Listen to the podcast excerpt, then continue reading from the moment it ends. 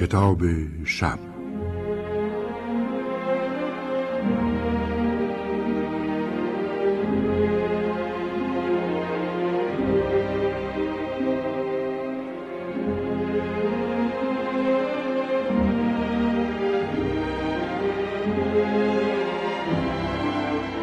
روزی چندین دهقان بیکار بر بلندی های میتزارو کلاق بزرگی را که در کمال آرامش روی تخما خوابیده بود غافلگیر کردند.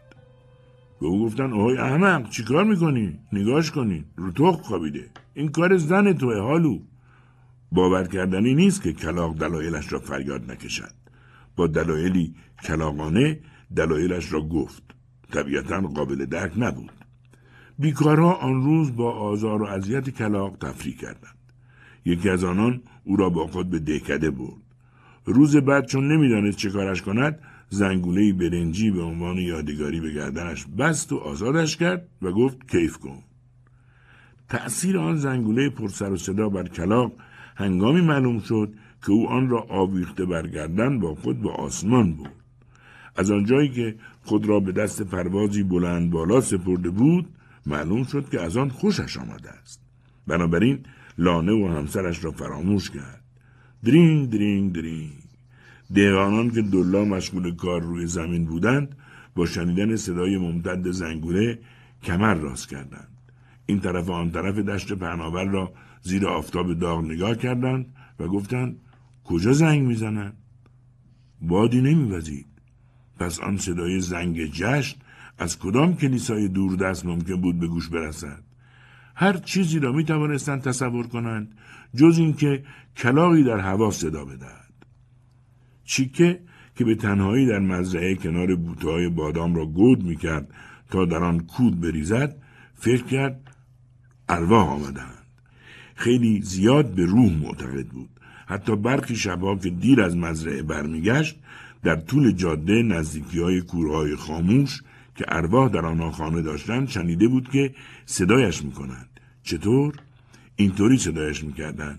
چکه چکه. موهایش زیر کلاه سیخ می‌شد. حالا آن صدای زنگ را ابتدا از دور شنیده بود. بعد از نزدیک دوباره از دور. آن دوروبر هیچ کس نبود. دشت درختان و گیاهانی که حرف نمی‌زدند و نمیشنیدند با تمام بیهستی خود وحشت را در او زیاد می‌کردند. بعد برای نهار که صبح با خود آورده بود رفت. نیم قرصی نان و یک پیاز درون خورجینی که کمی دوردست کنار کتش به شاقه درخت زیتونی آویزان کرده بود. پیاز را درون خورجین پیدا کرد. اما از نان خبری نبود و این اتفاق سه بار در طول چندین روز اتفاق افتاد. موضوع را به کسی نگفت. چون می‌دانست که وقتی ارواح کسی را هدف بگیرند وای به حالش اگر با کسی درد دل کنند. به راحتی گیرد میآورند و پوست از کلت می‌کنند. چیکه؟ شب که از کار برگشت به همسرش که از او پرسید چرا مثل آدمای سنگی هستی؟ جواب داد حالم خوب نیست. کمی بعد همسرش که دید او دو سه کاسه سوپ را پشت سر هم میبلد به او گفت اما خوب غذا می‌خوری و او گفت آره. چیکه از صبح بی غذا مانده بود. نمی‌توانست حرف دلش را به کسی بگوید. تا اینکه خبر آن کلاق دوز که در هوا زنگوله می‌زد در دهکده ها پیچید چیکه در اشتباه که نمی‌توانست مثل دهقانان دیگر که از موضوع مطلع شده بودند بخندد. گفت قول میدم و قسم می‌خورم حقش رو دستش بذارم. چه در خورجین به همراه نیم قرص نان و پیاز چهار تا باقلای خشک و چهار گلول نخ با خود برد. به محض رسیدن به مزرعه زین را از روی اولاغ برداشت و او را برای خوردن علوفه باقی مانده به گوشه فرستاد. او با اولاغش صحبت می‌کرد. اولاغ گاهی این گوش و گاهی آن گوشش را بلند می‌کرد و هر از چندی صدایی با دهانش در میآورد. انگار که به طریقی جواب او را بدهد. چیکه آن روز به اولاغ گفت برو چیچو برو ببین که چقدر تفریح می‌کنیم. باقله ها را سوراخ کرد و به چهار گلوله نخ که به زین وصل شده بود بست و آنها را روی خورجین روی زمین گذاشت. سپس برای بیل زدن زمین دور شد. یک ساعت گذشت. دو ساعت. گاهگاهی کارش را قطع می‌کرد و برای شنیدن صدای زنگ در آسمان کمر راست می‌کرد. گوش میسپرد اما صدایی نمیآمد. دوباره شروع به بیل زدن می‌کرد. موقع صرف نهار شد. چیکه در تردید بود که به سوی نان برود یا باز هم کمی صبر کند. سرانجام به خود تکانی داد. اما بعد که دید تومه به این خوبی روی خودجین آماده است حیفش آمد خرابش کند. در آن لحظه صدای واضح زنگی را از دور شنید. سرش را بلند کرد. خودشه. و دلا و بی صدا و هیجان زده آنجا را ترک کرد و در دوردست پنهان شد. اما کلاخ که انگار از صدای زنگولهش خوشش آمده بود آن بالا بالا چرخ می‌زد و پایین نمی آمد. چیکه فکر کرد؟ شاید منو می‌بینه. برای پنهان شدن در دوردستتر از جا بلند شد. اما کلاق بیان که نشان دهد می‌خواهد پایین بیاید به پرواز در آسمان ادامه داد. چیکه گرسنهاش بود اما نمی‌خواست عقب نشینی کند و شروع به بیل زدن کرد. صبر کرد و صبر کرد. کلاق هم آن بالا میچرخید. انگار که این کار را عمدن به خاطر او انجام می‌داد. چیکه گرسنه که نان در دو قدمیش بود بیان که بتواند با آن دست بزند خون خونش را می‌خورد. اما عصبانی و کل شب مقاومت می‌کرد. پیش خودش می‌گفت بالاخره پایین میای. تو هم باید گشنت باشه. اما کناق انگار با صدای زنگوله از آسمان با کینه توزی جواب می‌داد نه تو نه من. یک روز تمام این چنین گذشت. چیکه؟ اوقاتش تلخ بود. همچنان که کوله پشتی را که در آن چهار تا باقلا مثل خرمهرهای نوع جدید آویزان بود روی اولاغ میگذاشت با او در دل می‌کرد و در طول راه آن نانی را که در تمام روز مایه آزارش بود گاز می‌زد و با هر لومه به خاطر اینکه او نگذاشته بود بگیردش فوشی نصار کلاق کرد.